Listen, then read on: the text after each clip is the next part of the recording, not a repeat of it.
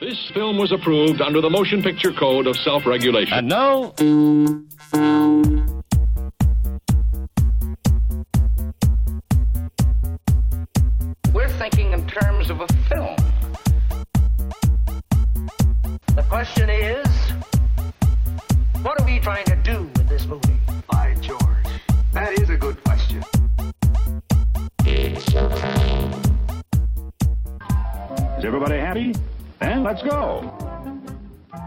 Hey, welcome to Film Frown, uh, the podcast where we start whenever the heck we feel like it and don't have an introduction or any of that jazz. Somewhere I have things called notes. Hey, they just say intro. I guess I'll wing it. Hi, I'm Chris. My co-host is Paul. Hi. Somewhere there's a, a sound effect that uh, I had, but I can't find. But I didn't set it up anyway. Doing, Um, doing, doing. Probably Oh, that's wasn't right. it. Mouth Foley. It's, it's kind of our thing. Call back. Yeah. Yeah, call back, call back to what? Wow. Um, so uh, yeah, on this show we talk about bad movies because it, we're yet another bad movie podcast. Um, and this whole season has been mostly about spies, except for a few requests that we had. Um, and tonight we are talking about a, a movie that is another spy parody uh, from the 60s. But first, I should introduce um, our victims, uh, survivors. Um, we're rebranding victims. Uh, tonight we have with us um, from a previous episode, which has yet to air. Uh, I should just add that. That's our call. Anyway, um, a previous episode that has yet to air. That would be um, Murderers Row with a Matt Helm movie with Dean Martin, and that's uh, Sean Tilley. Hey, Sean. Hey, it's good to be here. I'm shocked that I'm watching another spy movie. I'm interested to see how they compare. Um, and we also have returning um, the man whose hat is like a shark fin, Jacob Cook. Hi, Jacob. Hello, hello. If only there was enough room in my Twitter bio for that as well. yes, yes. I couldn't agree more. Hey, I usually, wow, my pants make a lot of noise.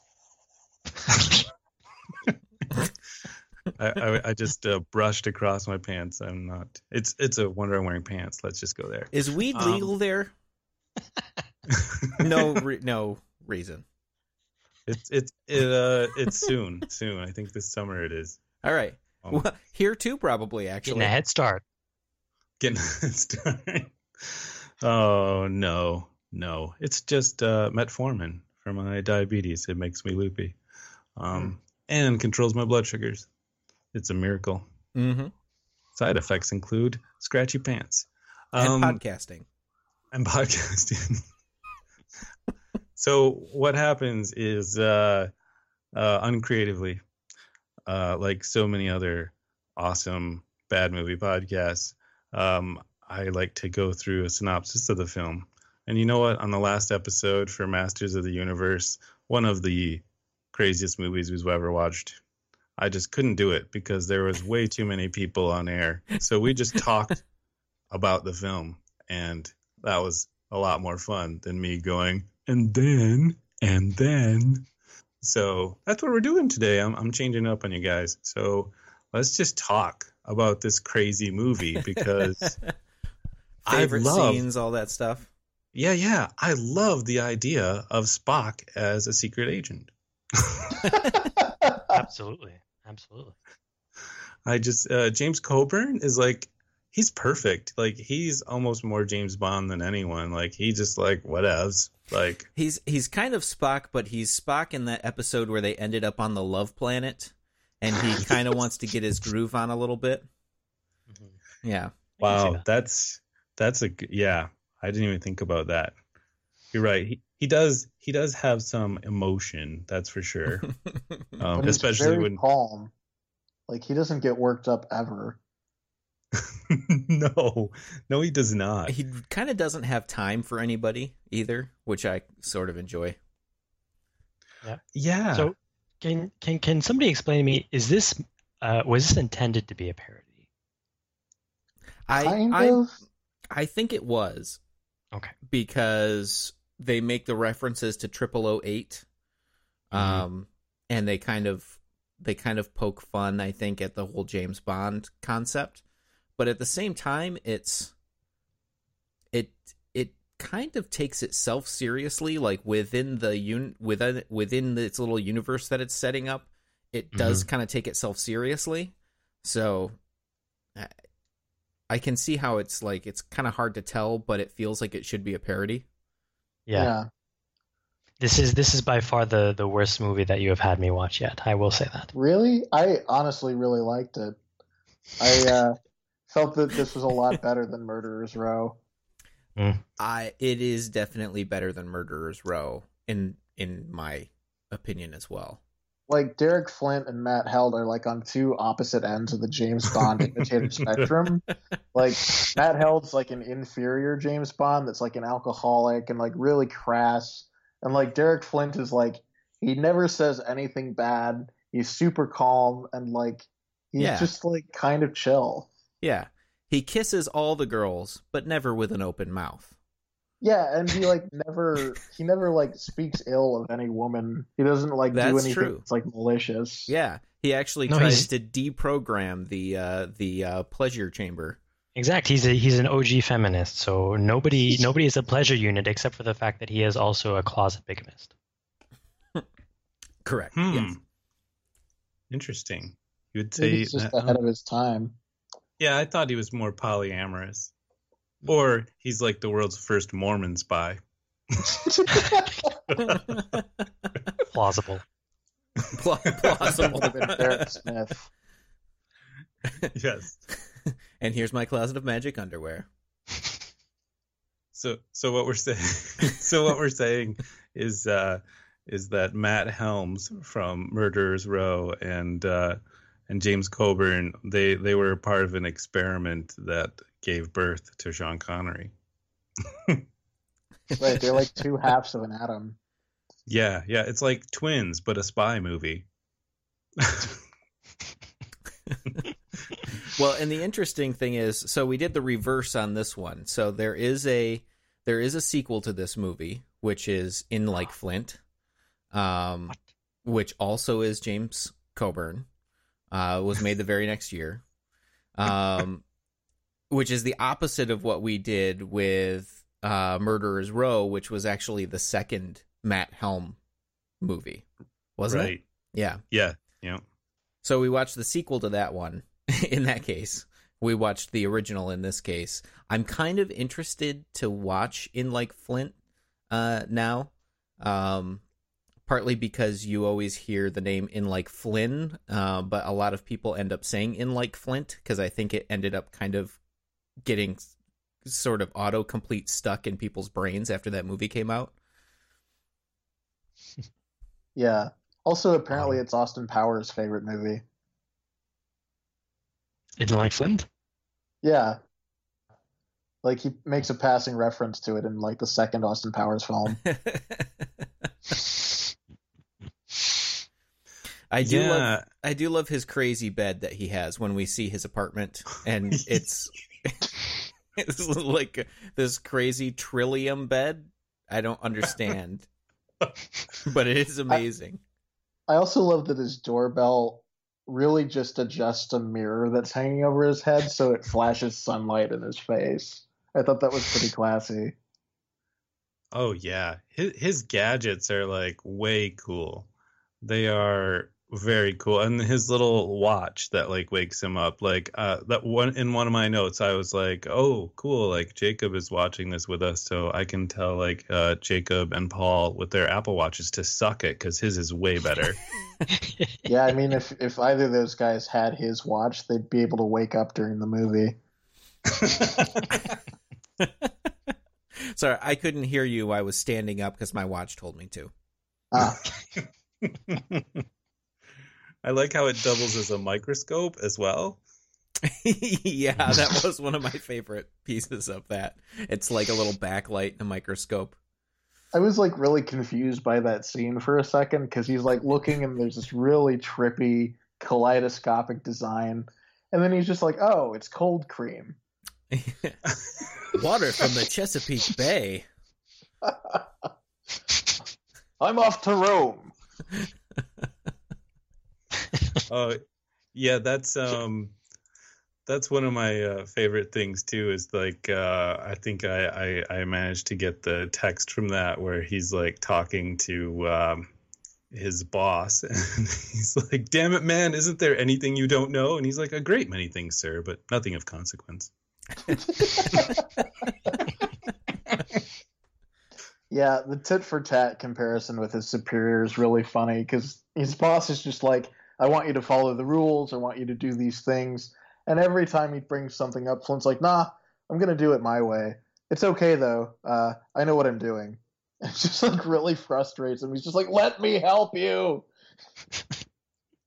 Yeah, he's like, okay, and uh, then the this is the team of men you're taking with you, and he's like, well, I'm not taking any men with you. Me, I know, you know, I work alone. He's like, you said you'd be part of the team. Yeah, but I didn't say they'd be part of my team. it's a team of one. Once I'm part of it, everyone else is uh, is gone. Okay, and the movie starts, and like, you know, you're in the '60s, and I'm sorry, and maybe I'm just like, okay, I am old, I know this, but hey, where are my pneumatic tubes? Okay. Yeah, yeah. I need to get me some T mail. Yeah. yes. Yeah. I, I like the fact that like they get all these deliveries to this top secret room through pneumatic tube and then like near the end of the movie when they think they've captured Flint they send a picture of him to them and they, they're like send it and it just goes Wait. through the pneumatic tube and I'm like there's a pneumatic tube that goes from this hidden island Like, who's sending everything through the tubes? Yeah. Yeah, like is it like the internet now where it's just connected through cables under the ocean? Like there's pneumatic tubes under the ocean or is there like some sort of like dispatch like post office where there's like guys like sorting tubes like this is the worst job ever. Oh, look, Ted it's another Stevens did call the from internet- evil layer. Better send Ted it Stevens did call the uh, internet a series of tubes, so I'm pretty Oh. sure there's some kind of correlation there. Yep. Oh. Probably Wow. Oh, these are like these tubes that I saw in that movie. I represent hundreds of thousands of people. So uh, I also like uh, Jacob like a really awesome clue in the beginning of the film that this is parody is the name of the organization, which is Zonal Organization for World Intelligence and Espionage.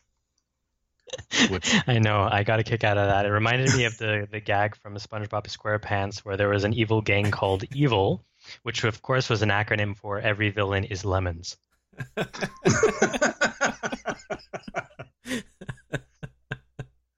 I, I love the acronym Zowie. Zowie, Like, yeah. that's I work for Zowie, and uh, Is that you a know startup? Zowie. No, because it has vowels in it. Right. Ooh. Oh. Yeah. if it was a- ZWY. It's like it's like Shaggy and Scoob have left the mystery team because they've formed the startup Zowie.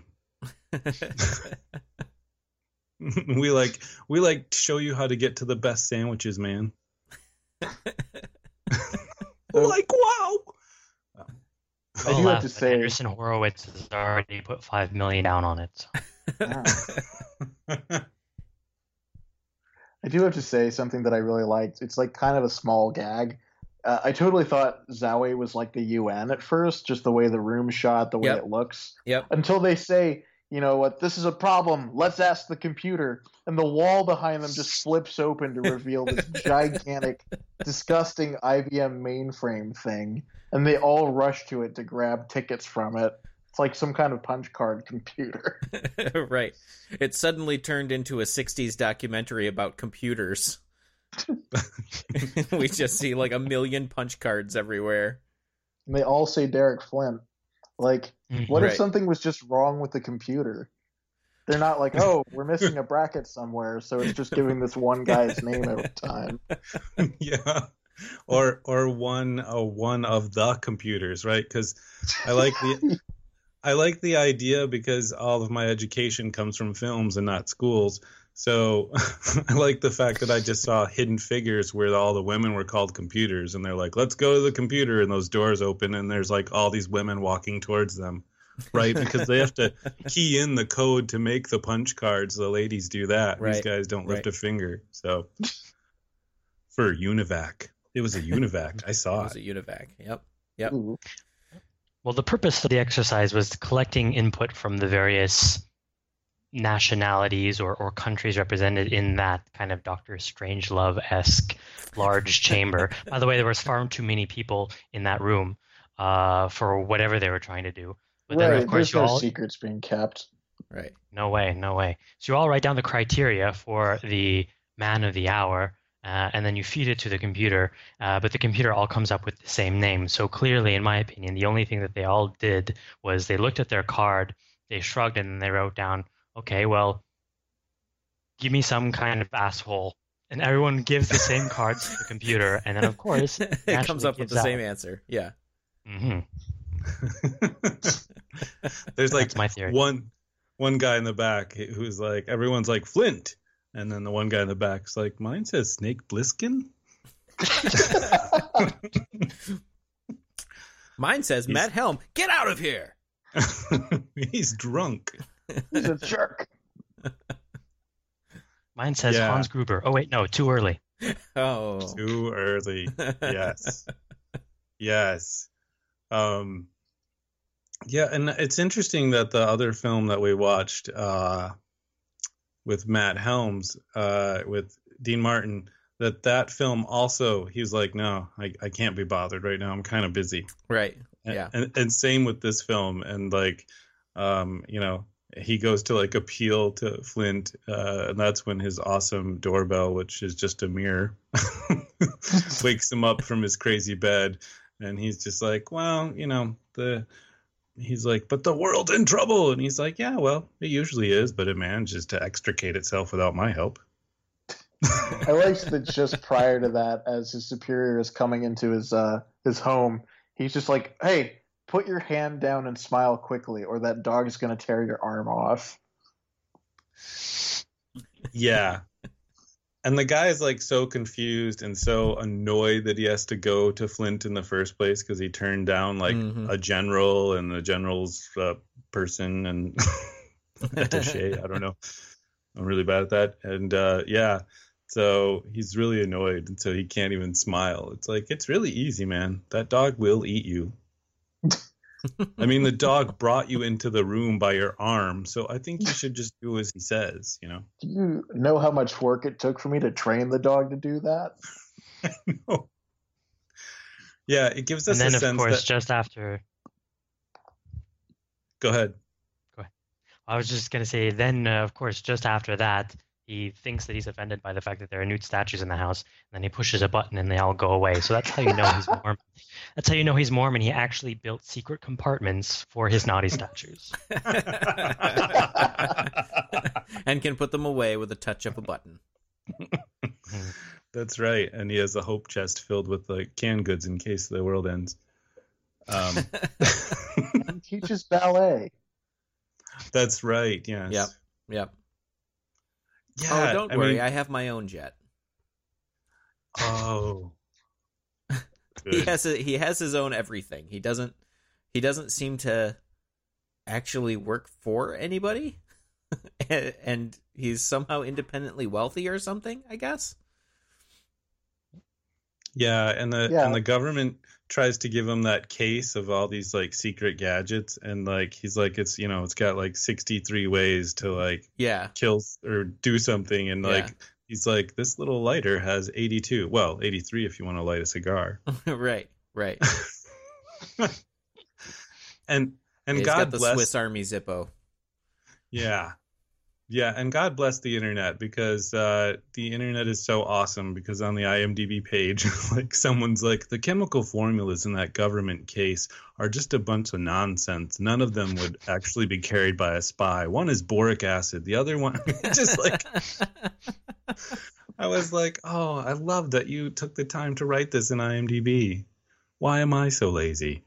So wait, now you're gonna tell me also that the secret codes that he used throughout the movie don't actually mean anything? They're just Whoa. lottery ticket numbers. Mm, apparently.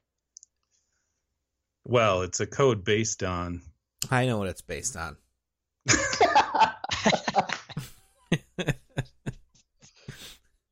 That's such a funny recurring gag. It is.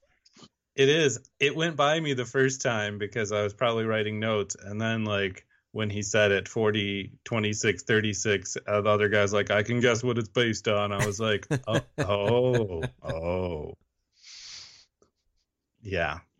And and my favorite part is at the end, like when uh, the nerds, the science nerds who are trying to uh, take over the world, don't understand the code. Like these Right. men of science, of course they don't understand that code. That's so terribly cliche.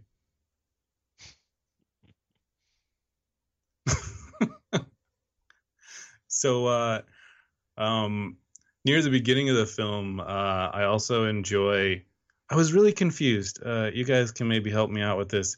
So all the computer stuff says get Flint, so they're after Flint, and he says no. And so Flint's gonna go out to dinner with his four ladies, um, as you do, the sister wives, whatever they are. um, and um, and he's like gonna dance with each one of them, and the music changes for them. So much music in this film, yep. especially in the beginning. There's very little dialogue; like it's just all music. Um, but uh, Well, it is Jerry Goldsmith. that's true. That's true. Um, so the uh, the woman is dressed like uh, the bad lady. Uh, what is her name? Gila. She's uh, dressed as one of the waitresses. She's backstage with the Hans Gruber, uh, our bald friend, and he pulls out a pen, opens it up, and he takes some tweezers and pulls out this poison dart, and then he sticks it into the curtain backstage. She disappears. Yeah, I loved this. She disappears, goes back and changes her outfit, and then comes back and takes the dart from there, and then um, knocks out the harp player from behind the curtain and pulls her back and then takes her spot. And I was just like, why were you even dressed like a waitress in the first place? And why didn't Hans Gruber just give you the dart? Yep. I was My so favorite part of, confused. uh, my favorite part of all that is when the camera then shows behind her when she's sitting next to the harp, behind her towards everybody dancing, and they're literally six feet away from where she was sitting. There's no way that they could have not seen that kind of pullback maneuver and somebody taking their place that was like 20 seconds long. yeah. The best of all, like this assassination attempt hinges on some assumptions, mechanically speaking, where she uses a harp like a bow and arrow to shoot a very tiny poisonous dart and assume that it's going to hit the right person with 100% accuracy. To me, that's like such an astonishing piece of writing that like I can't believe somebody actually came up with that. I don't know. Um, I never thought that harps could be so deadly, but you know, then I watched, you know, one of those Marx Brothers films. It's kind of scary. yeah, it was. There was a lot going on there, and of course, she misses and and hits uh the guy. I don't even know what his name is. His Um, superior. Yeah, his superior, Right. she's not. Um, yeah, And then, And- as if to prove something, Flint immediately performs life saving surgery on the man. right. with a candle and knife. Yeah. The doctor said if I had waited three seconds longer, you would have been gone. Right.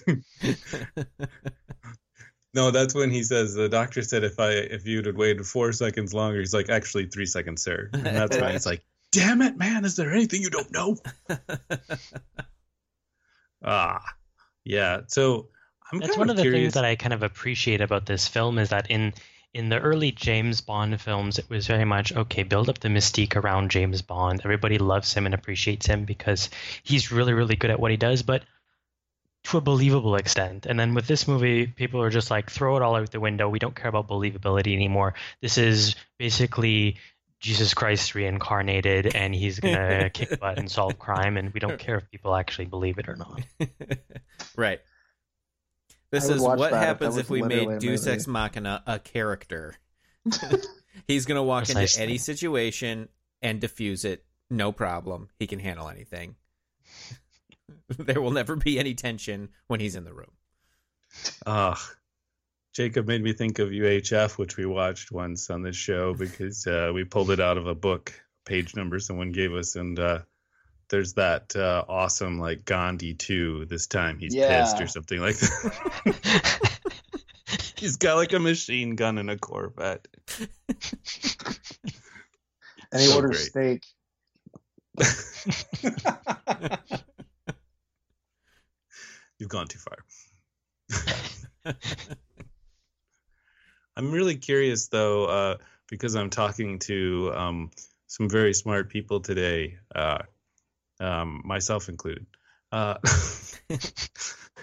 no, I'm talking to some uh, developer types here with uh, Paul and Jacob and Sean. So, can our smartphones do 82 different things like his little lighter?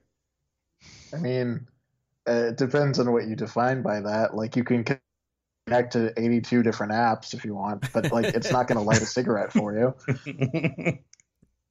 Well, if it's a Samsung, it might. But it can only do it Stop. once. wow. Speaking of explosives, let's talk about how Derek Flint diffuses a, a bomb situation. He's uh, he's at this kind of bar, and after getting into a brawl and killing the Nazi in the bathroom, he flips his jacket inside out and uses toilet paper to make like a turban.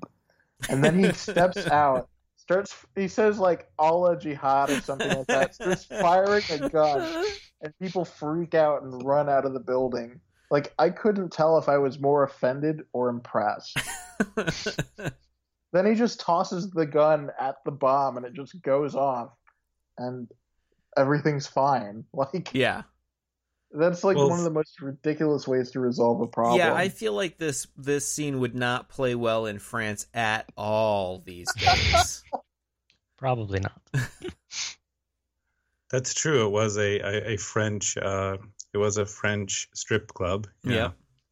It was somehow a French strip club. However, none of the people, none of the people who were supposed to be foreign actually spoke the language that they were supposed to speak. Like the Italian cab driver in Rome was very clearly a guy from New Jersey who was like a fifth generation immigrant. Like, and and all of the French people were exactly the same way. Yeah. yeah. The- I was kind of impressed that like only bit characters with two lines had accents at all. hmm Mm. Yeah, that that was interesting uh, because I don't understand how the eagle could tell the Americans from the non-Americans. Oh, oh, oh! My theory is that that's the island of misfit Canadians. Everyone on the island is Canadian. Bird can just smell maple syrup on people. What about that guy? He doesn't smell like maple syrup. There you go. You're all here because you don't apologize enough. Sorry. Tone it tone it down, Jacob. Don't t- don't tell our Canadian secrets like all the technology we have here, the the hovering um, flying ships and things like that, like on the island, the utopian island. Um. Yeah, and in the bar, he he trades uh he trades some uh, intel with Triple 008, hmm who has a terrible Scottish accent. Yeah, To make it's fun supposed of to be Bond. Sean Connery. Yeah, I love uh, that like he approaches Flint and he's like, "I want to work with you," and Flint's like, "That's great," and immediately kicks him in the face.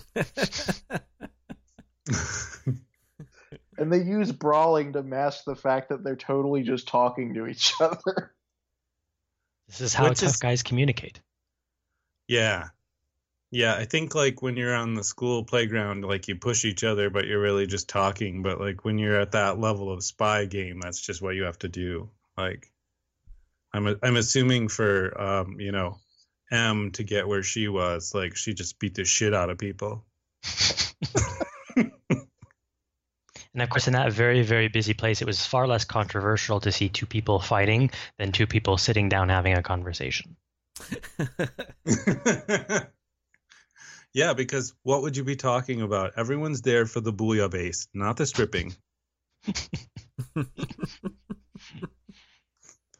Because this is what Flint has done. Is he's uh, what what was it? Oh, the the um the person who handled the poison dart, even though Hans Gruber used tweezers, I believe, recently had bouillabaisse. he Yep. could tell this from smelling it. Yeah, And he's there's- like, well, what's the distribution of the ingredients? yeah, what proportions? oh, it's totally this place. And then he like goes to a bunch of restaurants, has like one sip of soup at each of them, and then finally just runs into the right pub. Yeah, that was and and then in the pub, that's when we get the little microscope watch scene where he Mhm. just looks at it and it's like, oh, it's cold cream. You know, like your your uh, your chemistry finals when you're looking through microscopes and they just like throw things at you right, right. under the microscope. You're like, uh, uh, uh, uh Identify uh, this. It's Uh, cold Soup cream. from a worm in Japan? No.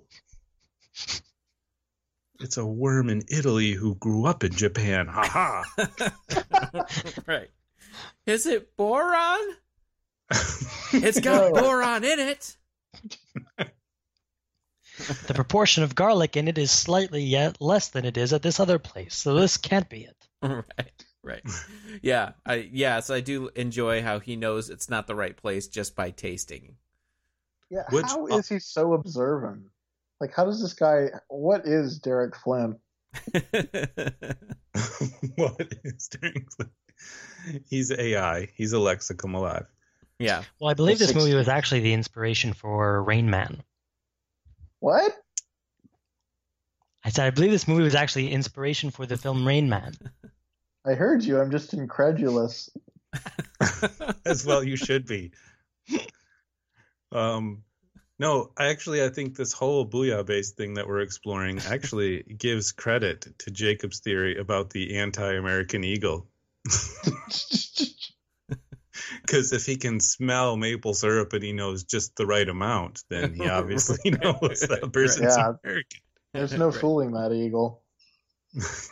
no. The one thing Derek Flint can't stand it's maple syrup. Diabolical.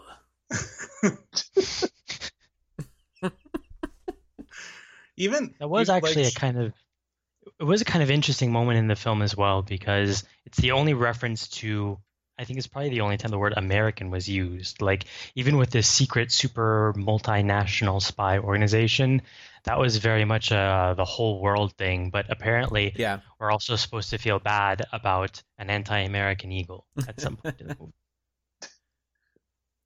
Maybe that was he actually unique. is the computer.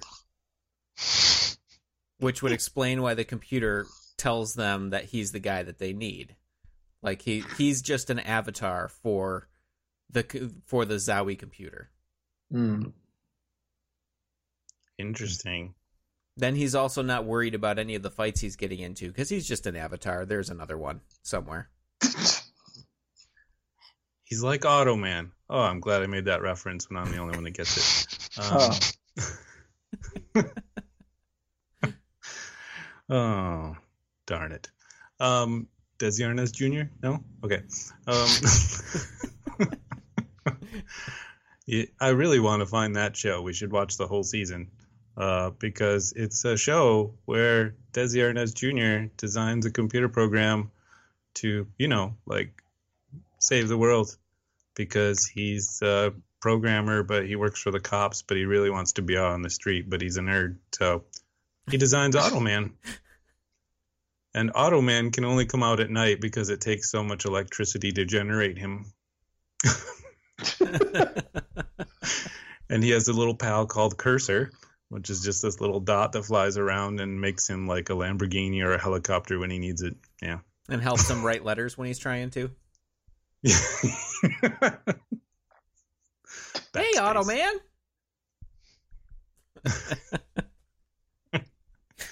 No, it was it was the '80s with R2D2, like right. So Cursor didn't actually say anything. He just like made bleeps and bloops, and Oh, only Automan perfect. could understand him. Yeah. yep, You know. that makes sense.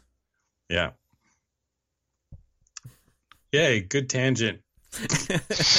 this is the part of Film Frown where we talk about a better movie than the one we watched.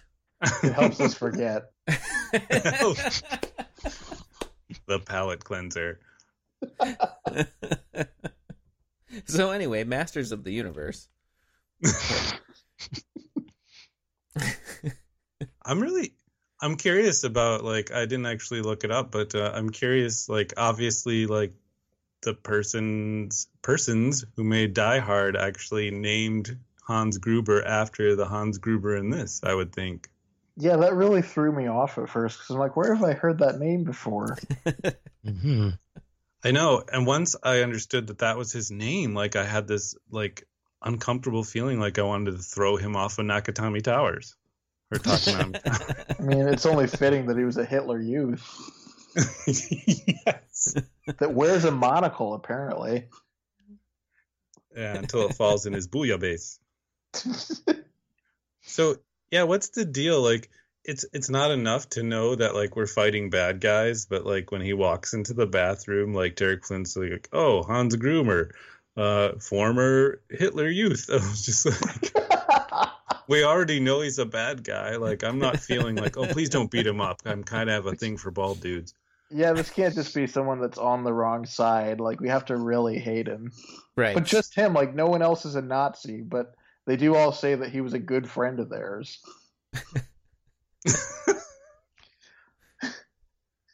Uh, and then we also have in this film um, the guy who plays uh, Malcolm Rodney is uh, Devon from Knight Rider. It's he, it's nice that he's playing a bad guy the same way he plays Devon on Knight Rider. But Probably the blandest villain I've seen in a while.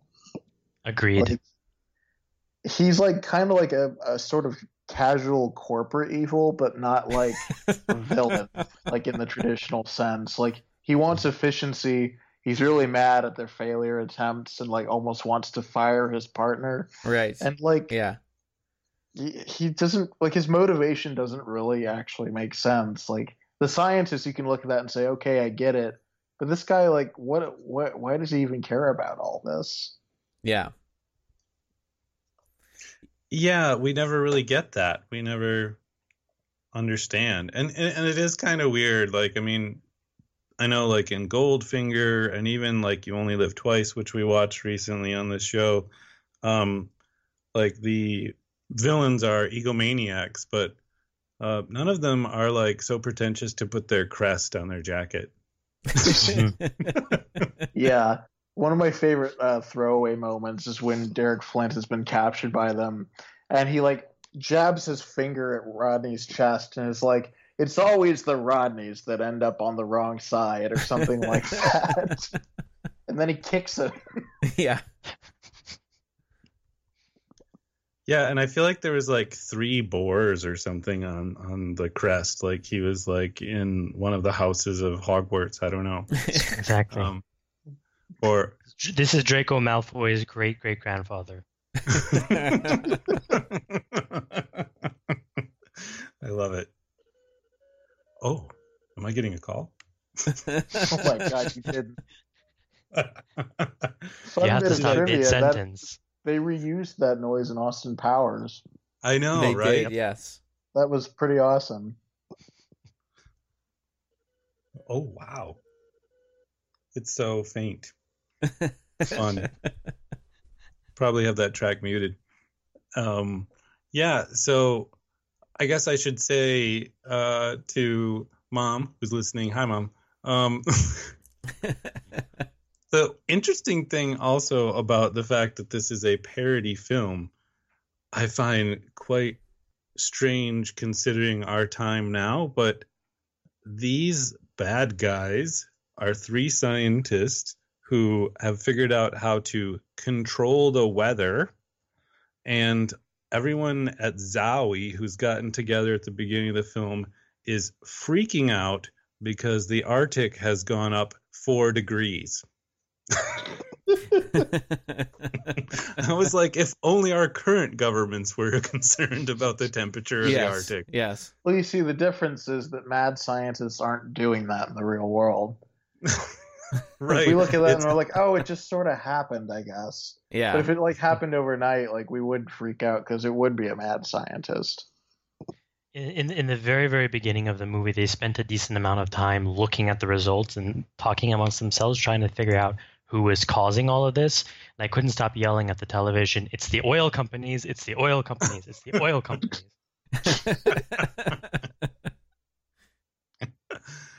Oh yeah, yeah. That that was interesting, and their whole idea, again, like I mean, I got maybe maybe I'm missing it because it is today and not 1967. But their whole idea is like, yeah, we think society could be more productive if they were under our control. So, like, we Right. just want to take over and make things better. And I'm just like, um, hmm. like, I guess that's why Yeah. it's parody because they just want to make a better world instead of destroy it. I, I don't know. Right. I mean, they wanted to remake society in their image, right. which was interesting. But It's like, not a big deal. We just want to reprogram all the women into pleasure slaves. yeah, that like directly betrays everything that they claim to be doing. right. Like right. their version of a better world involves sex slavery. Well, I mean, to be fair, they don't know what 40, 26, 36 code is based on. So, like, if only they knew that code, then they wouldn't be making people into pleasure units. So, I'm I don't know if anyone read that, but uh, I, I actually read it before I finished the film. But uh, the the pleasure unit supervisor is Mr. Whipple. Yeah. Which is really strange that the man responsible for reprogramming women into pleasure units is the guy who says, Don't squeeze the charm. Middle age hits hard. uh, he's just trying to make up for this movie his whole career. Yeah. So in retrospect, maybe this is obvious, but are the are the um the little pinkish red pills or whatever that's in the that's in the canisters are those the the drugs that triple O eight is looking for? Yeah, I didn't Wow. understand what that was about actually. Mm. Because apparently, for you know, for uh, MI six, it's uh more important that they track down these drug dealers than deal with global warming, which um, you know makes them more like Americans than we would think. There's something in common there. realistic. Hmm. No, And no, no. does- He's tracking down uh, this big narcotics thing. And does Flint do anything with the little pill that he takes out of his? He puts it in his pocket, but then does he ever use it? No, like it's a total MacGuffin. Yeah, yeah. Yeah. Just like the dog. we spent a lot of time talking about this friggin' dog. He just stays at the apartment, I guess. Yeah. Yeah, like- does he just feed them the arms of people who like don't put their hands down?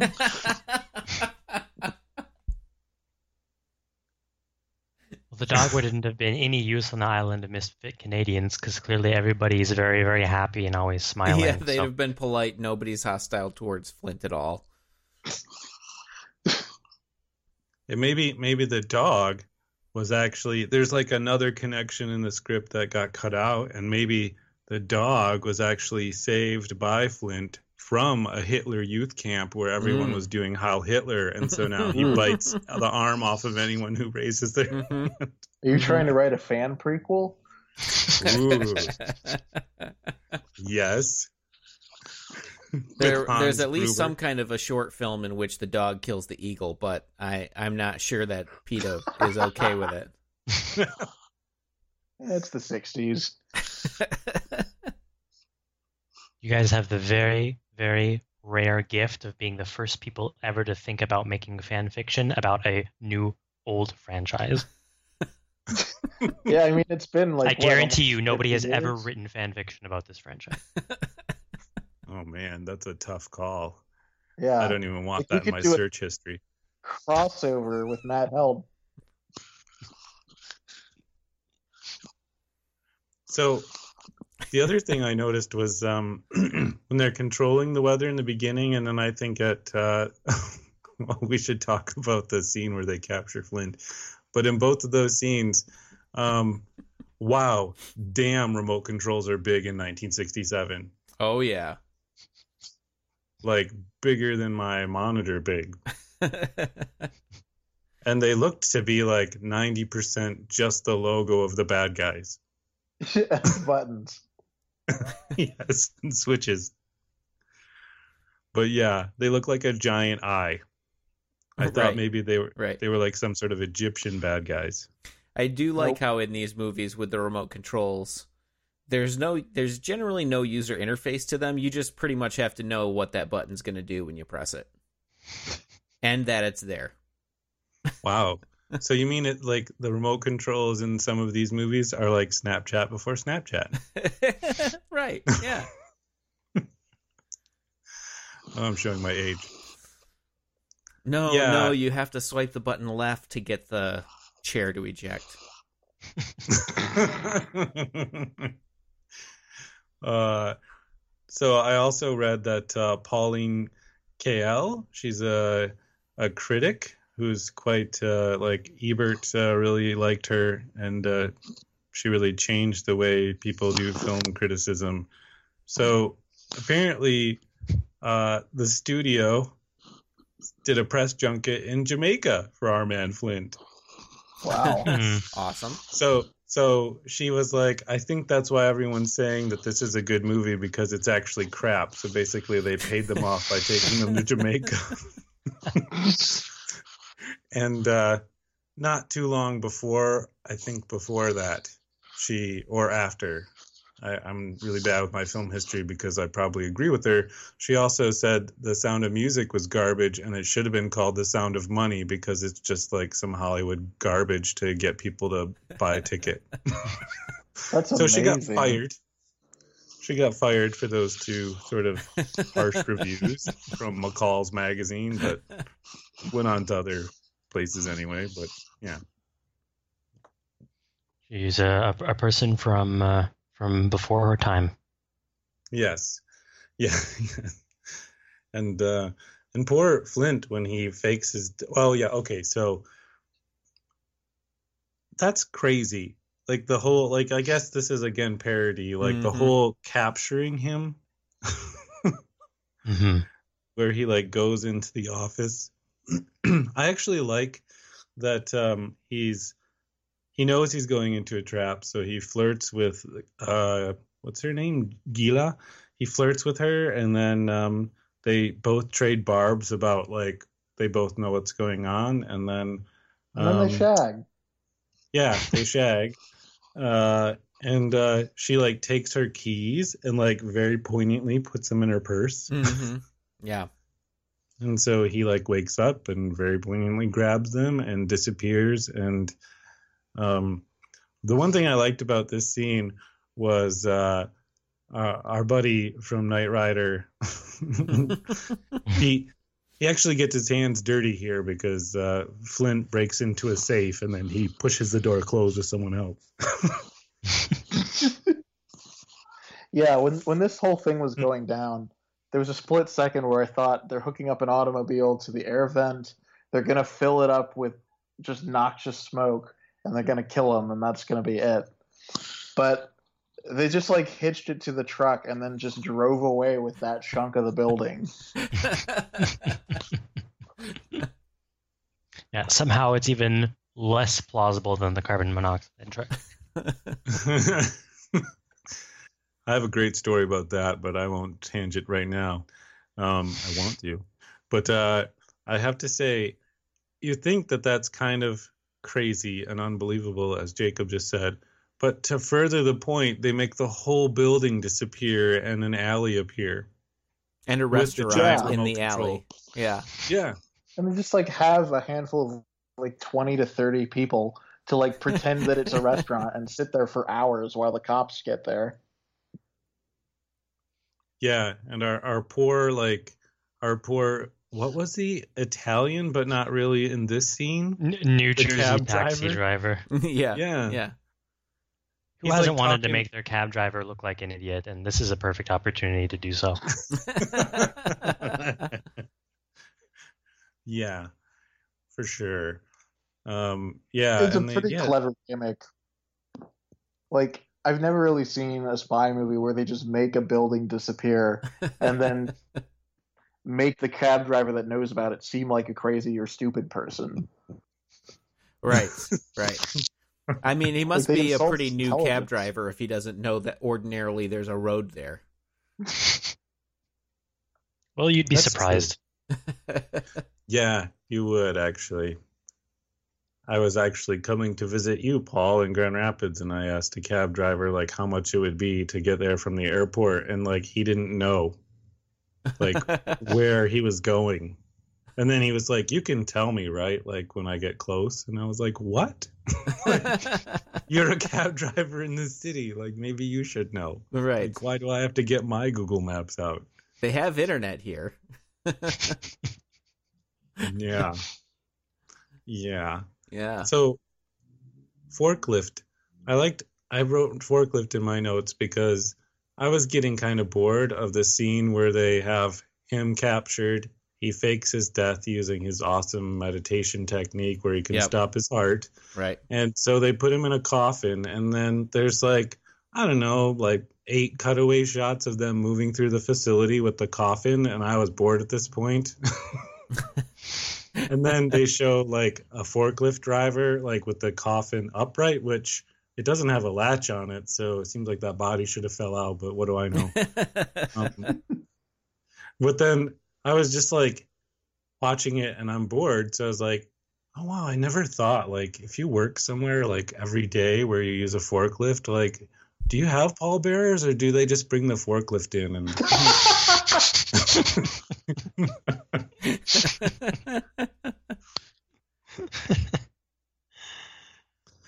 yep. I find myself wondering if his watch just occasionally attempts to re resuscitate him once in a while, just as a safety to make sure that he didn't forget to set it. Yeah, well, or is it one of those fancy like uh, Timex watches from this time where they're kinetic and they wind while you walk and do things, Right. or Right. does it have a battery in it? Because you should probably make sure your battery's good before you decide to meditate in Yes. death Yeah. state. you don't know how long that's going to take. Listen to us, all us guys with like modern technology saying like we don't trust technology because it gets released when it's totally buggy and bullshit. But that's just me. No, I mean mecha- mechanical technology is great. It's just that everything's digital now. Yeah, I agree. So, after this show is done, we're going to start building the pneumatic tubes, and that's how we're going to deliver the podcast. the world's first podcast on tape. and like, it's all mechanical. So, you know, if like the air pressure thing goes wrong, then you just have to like put your mouth on the tube and be like, try to get your messages. Don't choke on the envelope. the pneumatic tube from Dyson. Um, yeah. So the other thing I have in my notes from the island, the utopian island, is I, I made a little note called Our Man Fl- Flute because, like you said, everyone is smiling and happy, and there's music playing in the background, and you're like, well, yeah, there's music in every scene in this film, but no, this is, I think this is diegetic music because there's a person with a guitar, and a person with a flute, and a person like walking behind him, and I was like, what? I, I also noticed in this scene like two girls are playing like that uh I'm sorry, uh Star Trek fans, I'm I made notes when I was tired, but space chess. Yep. Yep. Like that's always in Star Trek. Um Yeah, this is So- kind of unique in the sense that the villain's lair, like as far as James Bond tropes are concerned, they're usually very sinister and foreboding. The idea of making it like a hippie pleasure island was a really interesting surprise. Yeah, yeah. It, it wasn't. It didn't particularly align for me plot wise because Rodney, our stodgy uh, British, quasi British friend, you can totally tell that the only reason why he's a villain is because he decided to leave Britain because he was afraid of that whole Beatles thing going on. So I don't understand why it's, why he would go someplace where there's actually more hippies. Maybe he like joined the scientists because he was tired of rain, and like Hmm. they promised him that like England would be sunny forever. Mhm. Yeah, this prequel is all working out really well. Yes. Yeah, man. we just have to get the anti-American eagle in there somewhere. right. Right. Well, it's his it's his familiar from when he was in Slytherin.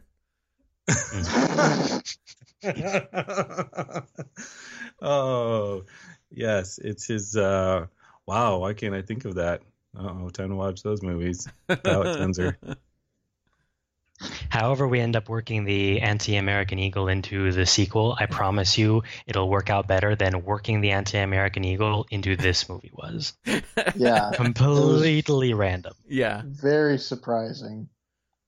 Yeah, yeah, like as and a plot point, it's the only thing that exposes him. Mm. I like that actually. Wow, that's a good idea in bad movies. It's just like you know what, we give up on coming up with a plot point, so here we're just gonna fly an eagle to expose you. Americans love eagles, but they'll hate this one. Tonight on BuzzFeed. it's diabolical. wow. And uh and this is where like like you guys said, like I, I didn't get it, but the uh the whole theory of our scientist bad guys falls to the wayside with the whole programming of women to be pleasure units when like right, right. the Can we whole talk about this movie for a minute? Because like this entire part of this the movie, like the sets in particular, look like someone just took Charlie and the Chocolate Factory and like ate a ton of acid and then just tried to like create a set based on what came out. Like Sounds about there right. are yeah. moments that are like a Greco-Roman Garden of Delights. Like Yes. there's a lot of like weird holy mountain kind of imagery. Yep. And then like for some reason there's a bunch of cars sitting in front of a fake drive-in as like supposedly pretend boyfriends make out with their brainwashed girlfriends. hmm Like what is that about? um hello That also is does seem kind of like holy holy mountain imagery. I was expecting there to be a scene where there's a bunch of lizards dressed up as Incas and then frog massacres. Yeah, the film ends with them all burning their own possessions. Science is the devil. You can live out Uh, any fantasy a man can have, all three of them. At the same time. wow. Just take this weird pink pill and have a funky smile on your face. Who's the pleasure drone now? My sole purpose in life is to bring pleasure to my companions. They're expecting me in the reward room. Reward room? Never mind, you'll love it. Foreshadowing. I like how they didn't even like tell us like he didn't even use his fancy like oh he didn't have it I don't think at that point his lighter but to like deprogram his four sister wives like he just had to like walk up to them and be like you're not Hey. a pleasure unit. yeah. Remember I me? guess you were I gonna make it's- me some eggs, and I was wondering where those are. look at this beard I've grown. You haven't been around to shave me. You're not a pleasure unit. Let's get back to my house where you shave me. You're not a pleasure unit, you're an appliance. Yeah. Terrible.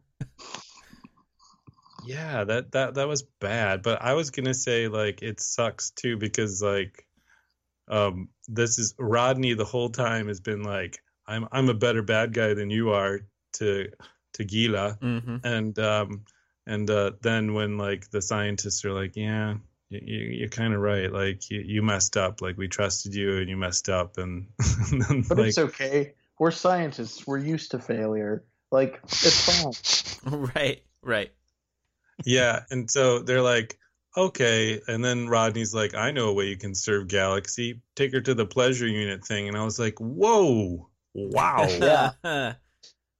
Time leaned out really there, hard Rod Rod. thing. like, you know what? I don't want that raised boss. Never mind. You're still going. That you're right. That was like a really great line from Rodney. He's like, uh, I, I wrote it down. I wrote it down. He's like, gentlemen, forgive me. You're scientists. As such, you're accustomed to failure. It merely increases your desire for success. But in my business, failure is inexcusable. We've treated him too lightly. He's too dangerous to live. like at In- that point, I was In like, my what? business, as a middle manager, the shareholders would be very upset with my failure and ineptitude. Yeah. I mean, this is what we need. We need Rodney's backstory because we just have nothing. Like, I don't know what your Yeah. business is. Let me cut out Why the is he a middleman, and I can guy? bring you the murder wholesale.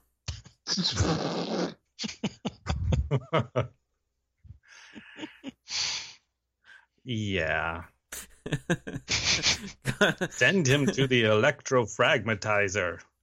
Come on down to Hot Roddy's House of Pain.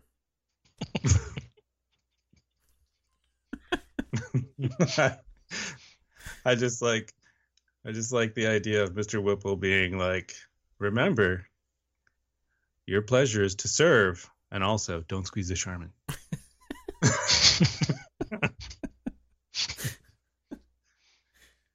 and and the programming scene of the pleasure units, uh, that's like straight out of Zardoz. Don't Yeah. you think, Paul? Yes. Oh my gosh. Yeah.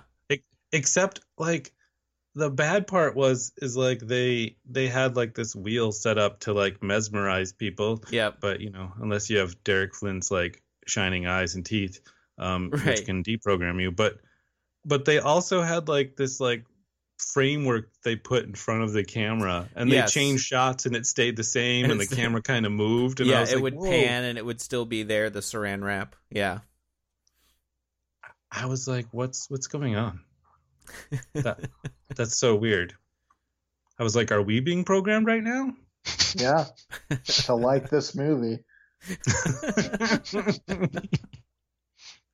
or at least forget why it was bad. And be like, well, maybe I could see it again.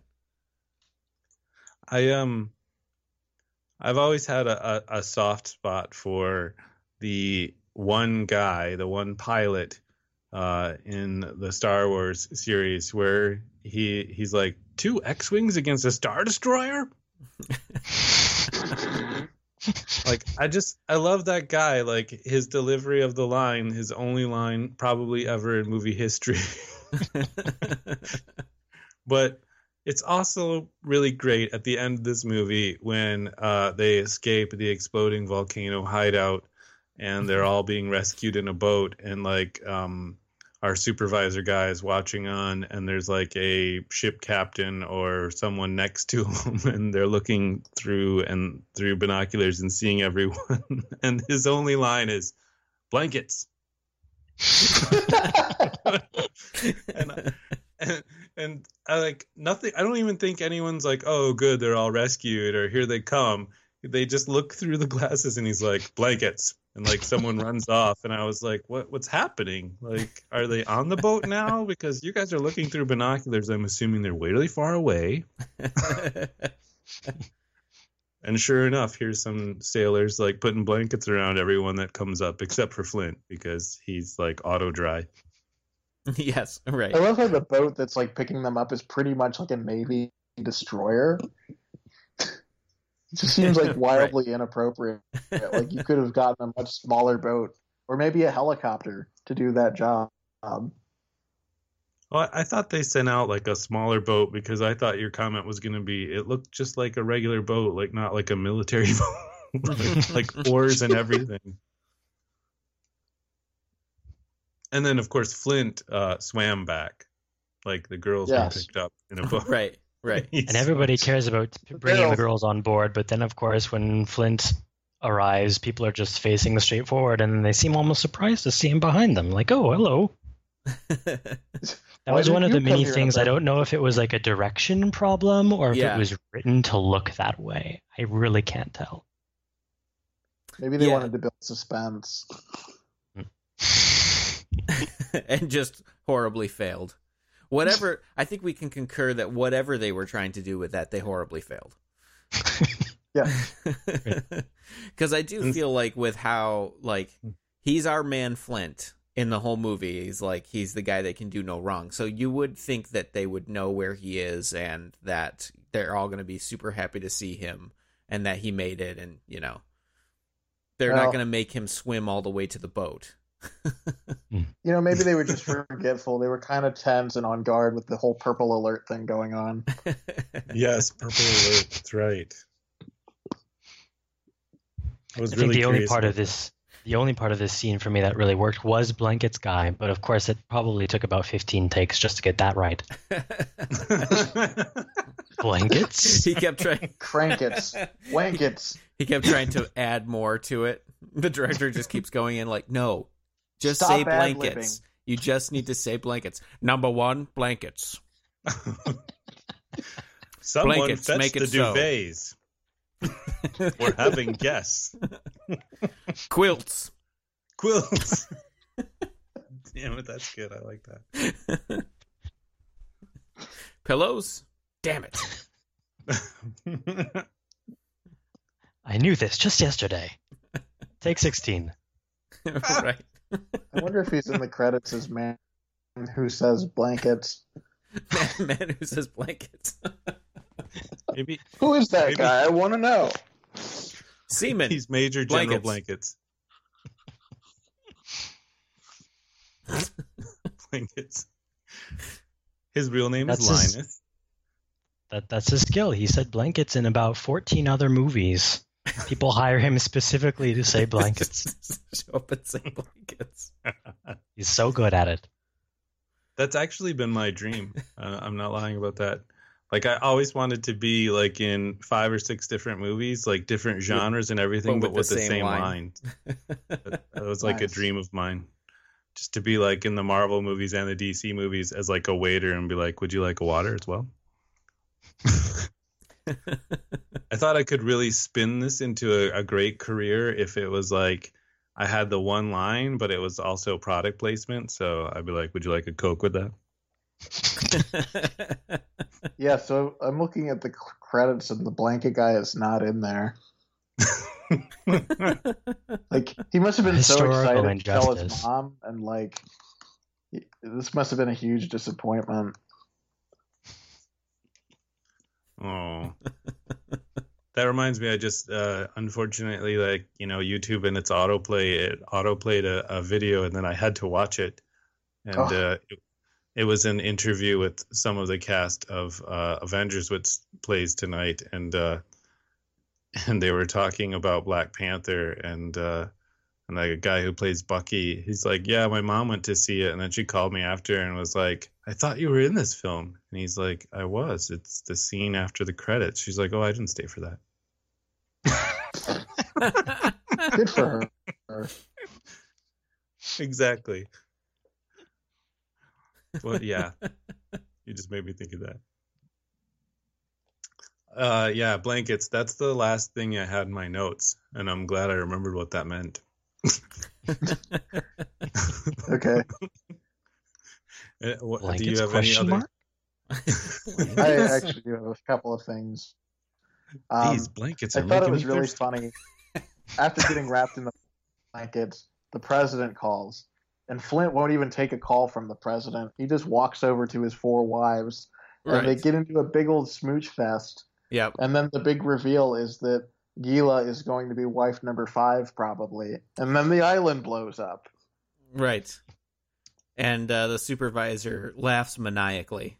Right. He's just like, ah. ha, ha, ha, ha, ha." Everything worked out, and nobody followed the rules, and it's all fine anyway. Ah, ha, ha, my liver. I kind of also thought it was funny that although all these things happen, there's no real aftermath to the story. Like, the minute they finish up, it's immediately the credits. Mm-hmm. Like, you don't see him and five people sitting down to dinner. right, oh. right. Like, no one debriefs or talks about how things are better now. As far as we know, the Earth's temperature didn't get any lower. right. Yeah. yeah, I think don't. the ending kind of speaks for itself, in my opinion. So all of the warmongering countries of the world come together to blow up the island of misfit Canadians who only wanted peace, love, and happiness. But now everybody can have their war again, so naturally everybody is just very gay. yeah. It's a social commentary above anything else. Except it's Let's restore global warming team. back to its normal pace. Yeah, I, w- I was going to say, similar to Jacob, that uh, I think we're living the end of the film.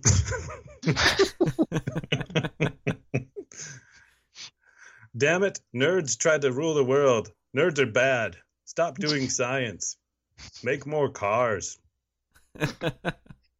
You know, you wouldn't even blink if all of the TVs all around you all suddenly turned off and then turned on, and then you saw like Mark Zuckerberg's face on there telling you about how he's going to rule the world. I don't think that's an implausible situation.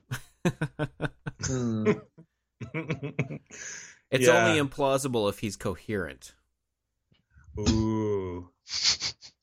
I was going to add to that and say it it would only be plausible if he could control every TV because otherwise no one's going to watch him because he just is like dead in the eyes. Yeah. That sounds way worse than this movie. Yeah.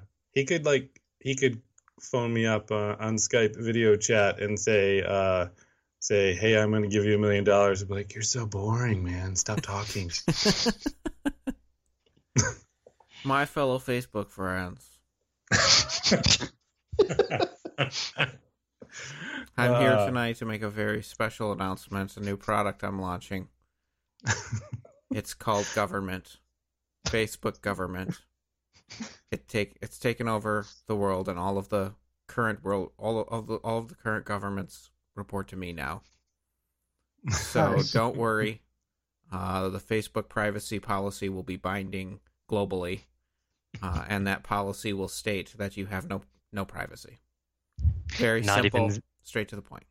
Not even Zowie can stop me. Not even, not even Zowie can stop me. Not even not even the terrific team of Helm and Flint working alone together can stop me. I love how all these spies have really boring last names. Bond, Helm, and Flint. yes. You could almost start a fire with that.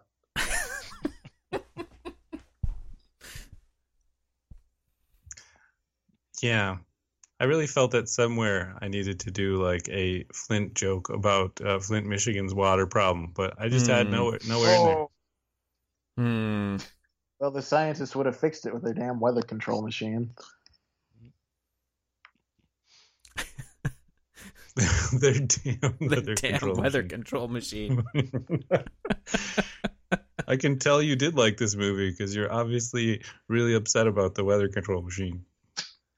I, I thought it was a fun premise, the idea that like a bunch of idealistic people wanted to hold the Earth hostage so that they could get their way, and like they weren't just normal supervillains. I think it would have been more plausible if like they were using the weather control machine and like it was a group of like uh people in an old folks home we're like we can't have this like the only thing we have to talk about is the weather and if we know what it's going to be like right. Change it up a little bit. oh i see add an algorithm to the weather control machine i see See, they should have they should have just uh, messed with the world's economy because that would have that would have devolved the world much faster. Like, if you really wanted to mess with it, just put some rain in Africa, and discover what happens when like a bunch of people are there and can grow food and like build a gigantic economy. Um, Yeah, but would- if they did that, know. no one would blame them. Like they wouldn't be the bad guy. right, right, right, right. Toto will even make a song about it and he'll become super famous. Exactly. I'm not seeing a downside here. well it would be a downside if they didn't share it with us those damn wakandans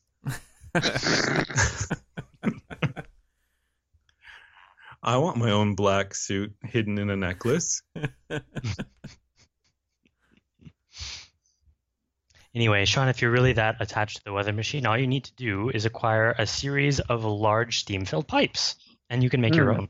Right. Is that all? Is that all that it takes? Clearly, Well, you have to you have to position them on an unstable volcano so that you have access to tectonic plates because for some reason the tectonic plates are important to how the whole thing works. And this movie came out before You Only Live Twice, where James Bond had a volcano lair. Well, he didn't, but the bad guys did. Yeah. So I was like, that's funny that the parody movie beat you to it. Yeah, I mean, I feel like although this is like clearly in the dustbin of history, like this guy is like clearly a superior James Bond. And in a lot of ways you could pass this off as like a pretty decent early James Bond film. Yeah, like in comparison to the Bond film that we watch, You Only Live Twice. Wow. Um, there was Spock in that also, but Mhm. uh, yeah, this film like was much better put together, like at least story wise. It was at least And even though it- entertaining.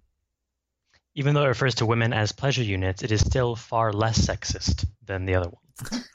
Yeah. That's true. Uh huh. Yep. this was a very proper, friendly, like family friendly James Bond almost, except for the extra partner thing. It was the 60s. I'm- It was a different time. I'm trying to figure out where in the world you would have a uh, grass built hut in front of a hydroelectric dam. In a diorama that they built specifically to shoot that scene. yeah, right. I suppose that's the only place, really. And- At least it didn't like zoom out and show that it was really a scale model. that's true. It's only a model. Oh wow! And I noticed when they did that shot too, like there was already water everywhere. Like going through the grass hut, there was water, and I was like, they didn't blow up the dam yet. So. he thinks it's bad now. it's like it's like the whole premise of the movie is really confusing because like at first I thought that giant remote control just got them stock footage clips. Didn't control the weather. stock footage remote, stock footage remote. You need stock footage remote. you push a giant button, and then there's just a picture of a woman laughing, eating a salad.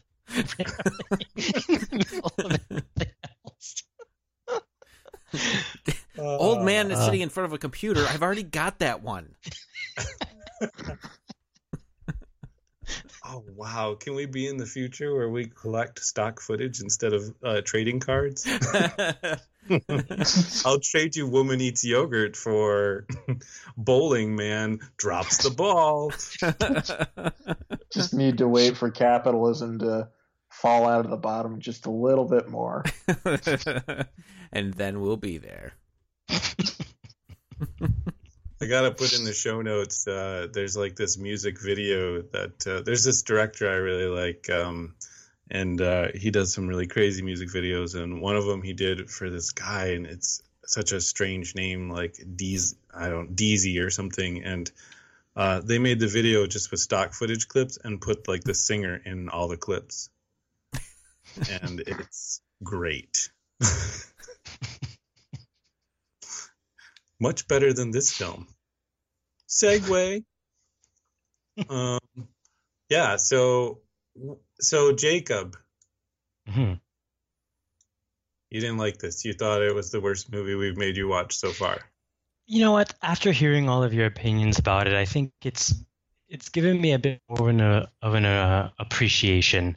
Viewing it on my own, with it fresh in my mind, I see like all of the the the director, you know, missteps. The fact that when he was saying "Uh, you're not a pleasure unit to everybody, it was clearly somebody that had a button that just repeated the noise you're not a pleasure unit. And then that way that they didn't have to spend the extra money to make the actor record it a second time. You know little things like that that really stuck out when i watched it. But it's true when you say that this could be like a plausible you know james bond-esque prequel and nobody would talk about it very much but it wouldn't be that bad so i don't know where i stand i'm at a thumb pointing sideways not a thumb up or a thumb down but a thumb pointing sideways Well, that's an improvement.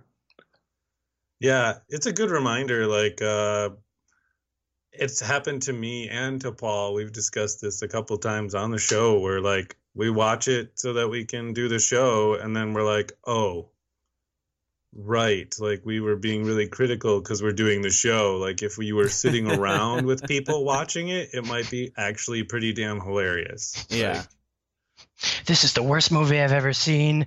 You know, I would take my children to go see it in a theater. You know, find the middle ground, stuff like that. I would take someone else's job. Wait, that's wrong. Okay. So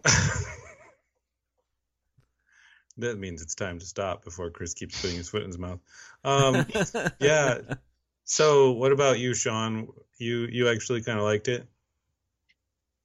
Yeah, so I actually thought it stood on its own as a movie, which was kind of a nice surprise. Um, the biggest thing I took away from this, aside from like the sheer goofiness of it, was like the set design. I thought was really amazing. Like as far as like a low budget '60s film is concerned, like yeah. actually like every set is really ornate, really interestingly decorated. There's like a lot of weird, jagged, angular designs that don't make sense. Things are spewing smoke from like metallic nipples and yeah, it's, it, it evokes something that like f- it fills the trope of a spy movie really well, but it looks very unique, and I really liked that. Agreed. Yeah, it's uh they definitely didn't spend as much money on trick bridges as they did in the Matt Helm movie. um and uh or, or trap doors from the Bond movie. trap doors from the Bond movie, yeah. Yeah, they um I liked this movie. I didn't quite like it as much as Masters of the Universe. I feel like that's the best one we've watched this season, actually, for as much razzing as we gave it last uh, last week. Um, I definitely liked it better than both both the Bond movie and the uh, Matt Helm movie. To put it in our in in our uh, spy genre for the for this season. Um, I enjoyed it. I don't know if it's a so bad it's good, but I did like it. Yeah, I I'm I kind of felt like wait, this movie might not be bad. Like it might actually be like entertaining like in a way that maybe a TV show that you don't really care about so you throw it on while you do something else like Sure. program or something or Yeah. do HTML like supernatural or something. Yeah. like Yeah, like it it wasn't like a terrible watch. And then like the scenes where they might be in that area of uh so bad it's good, like they're entertaining. So yeah, I'm almost like it it's just it's well crafted. It's not like at all like that Dean Martin film where you're just like, Yeah. oh, this is really bad. We and do- then I was gonna say we do have a tendency to have a hard time with these ones that are parodies. yeah, Um, yeah. because we had the same thing with uh, Doctor Goldfoot in the Bikini Machine, where it was like, it is really entertaining, but I'm not even sure it's bad because it's sort of intended to be what it is, and Right. it, it kind of pulls off what it's trying to be on some level. Yep. Yeah, I agree. Um, yeah, it, it I definitely it's tough. felt like. Go ahead. Go ahead.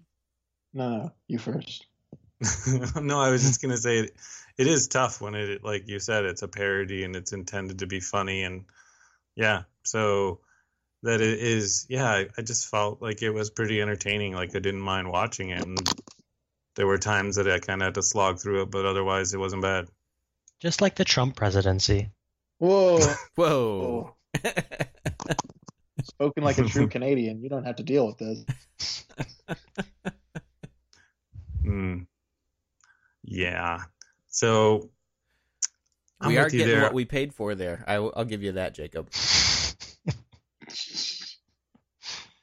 I was gonna I was gonna tell you, Sean, that uh, you you like the sets and you like the costumes, and uh, I read I haven't actually confirmed this, but I read that most of the costumes and even the logo for the bad guys is reused in the TV show Land of the Giants. Oh my god. I mean, of I'm course, like- it's all masterpieces. Why would you throw it away? right? That's uh, perfect. I love it. Let's reuse this. Done. It's it's like it's like that episode uh, of Seinfeld where uh, Kramer gets the set out of the garbage and does the talk show in his house with no cameras.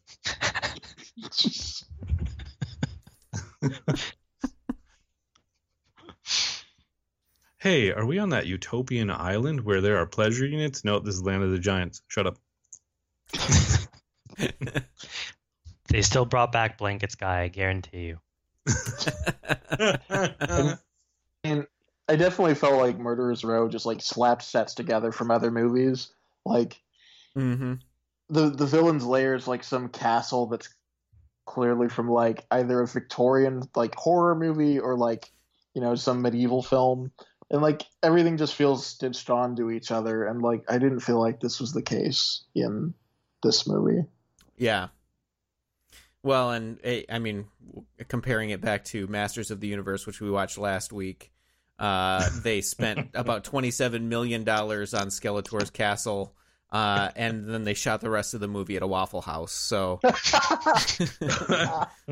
it was uh, not comparable from that perspective.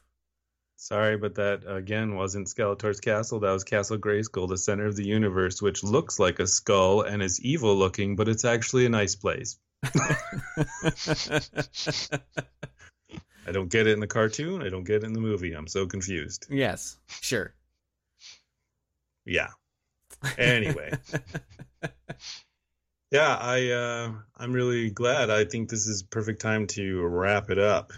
If anyone else doesn't have anything to add, we can do that thing in podcasts where we say like where to find us and whatnot. I'll close with this, which was probably my favorite line in the whole movie. Uh, the bad guys' organization is called Galaxy. At one point, Derek Flint says, "I'm going to put Galaxy into orbit." Yep. Yep. Oh, and he straight up asks double or double oh eight, triple oh eight, Triple how uh, Spectre's going. Yes, yeah, I caught that one too. Yeah, he says. Wink, wink. Uh, yeah, he says. Uh, Do you think Spectre's behind this? And he's like, "It's bigger than Spectre." so, yeah, yeah. I, I think mm, before we close, I would just uh, say for those of you listening with the Derek Flint codebook, 28, 11, 19. like the whole movie, he just says random numbers and like someone's translating. it's it remind it that that reminds me of the scene in uh, Wayne's World when he starts speaking Mandarin and he just says two syllables and then the subtitles go on for like 14 screens. he says like four numbers into his radio and she's like uh he says that they're on this island in the middle of the South Pacific and it's about to blow. What? that is an impressive code. There's some compression in there. 1936. It was the best of times. It was the worst of times.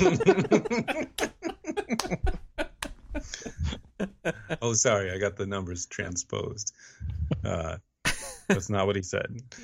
Yeah, It's just the I Dewey was- Decimal System. He's telling you to go find a book. when did this turn into Reading Rainbow? oh, Well, you But don't have to that- take my word for it. That brings up a point that I, I I forgot to mention was the fact that like he was gonna tell them where the island was so they could blow it up, And then he found out his four sister wives were there, so he's like, "Oh, I don't know, I'm not gonna tell you yet because I gotta go save them." right, right. Family then- reunion. Yeah, and I Mhm. was like, "What's going on here?" Like, uh, I feel like we're getting into a real Death Star kind of conversation in Clerks here because there are other people on this island that may be brainwashed into pres- pleasure units, and you're like, "Ah, forget them." Right, right. Uh, and also, as long as the island exists, global warming. but whatever. It's fine. Yeah. Yeah, it's like their one scientist who didn't turn evil, who's sitting there in the back going, "Okay, um, we can destroy the weather control machine, but it's located on a volcano, and when that volcano erupts because of the explosion, the Arctic is actually going to get warmer, as is the whole Earth from the cloud that." right. So we're really in a kind of like, do we buy an electric vehicle when all the power comes from coal? I don't know. Like,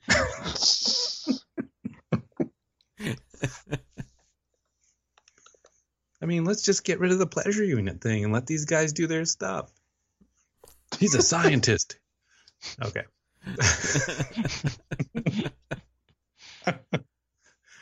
oh, okay. So, uh, yeah.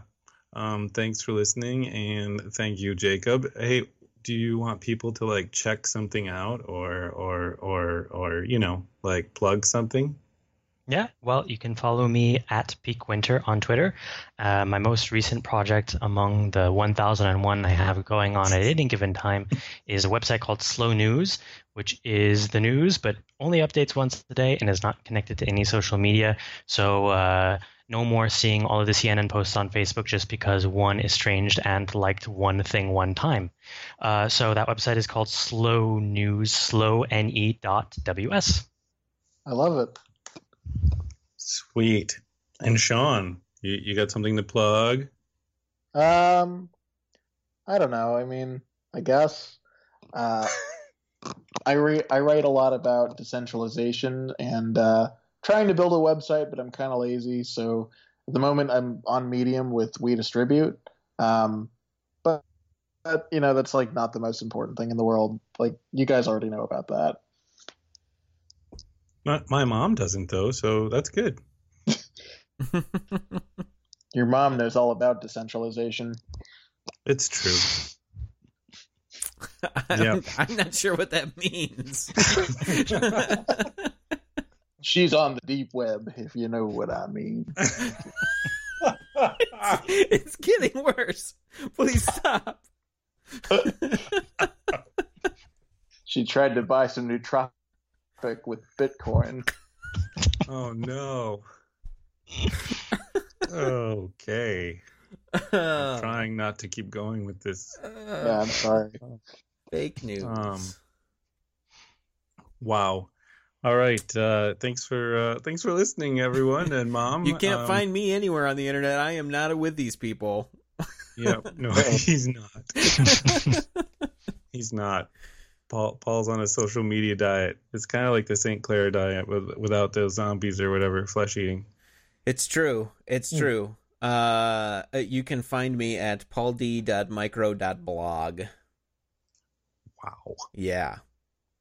I mean, awesome. I technically Paul D is still a thing on Twitter as well, and maybe I'll hook up the cross posting or something. But don't at me.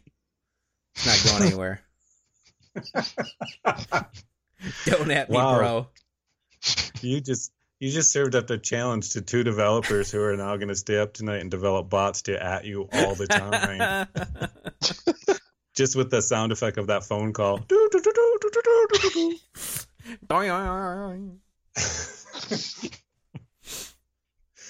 Oh wow. Mhm. And I'm at sick days on Mastodon and some other things, and yeah, you know, Yeah. enjoy, enjoy, uh, and remember wherever you are, there you are.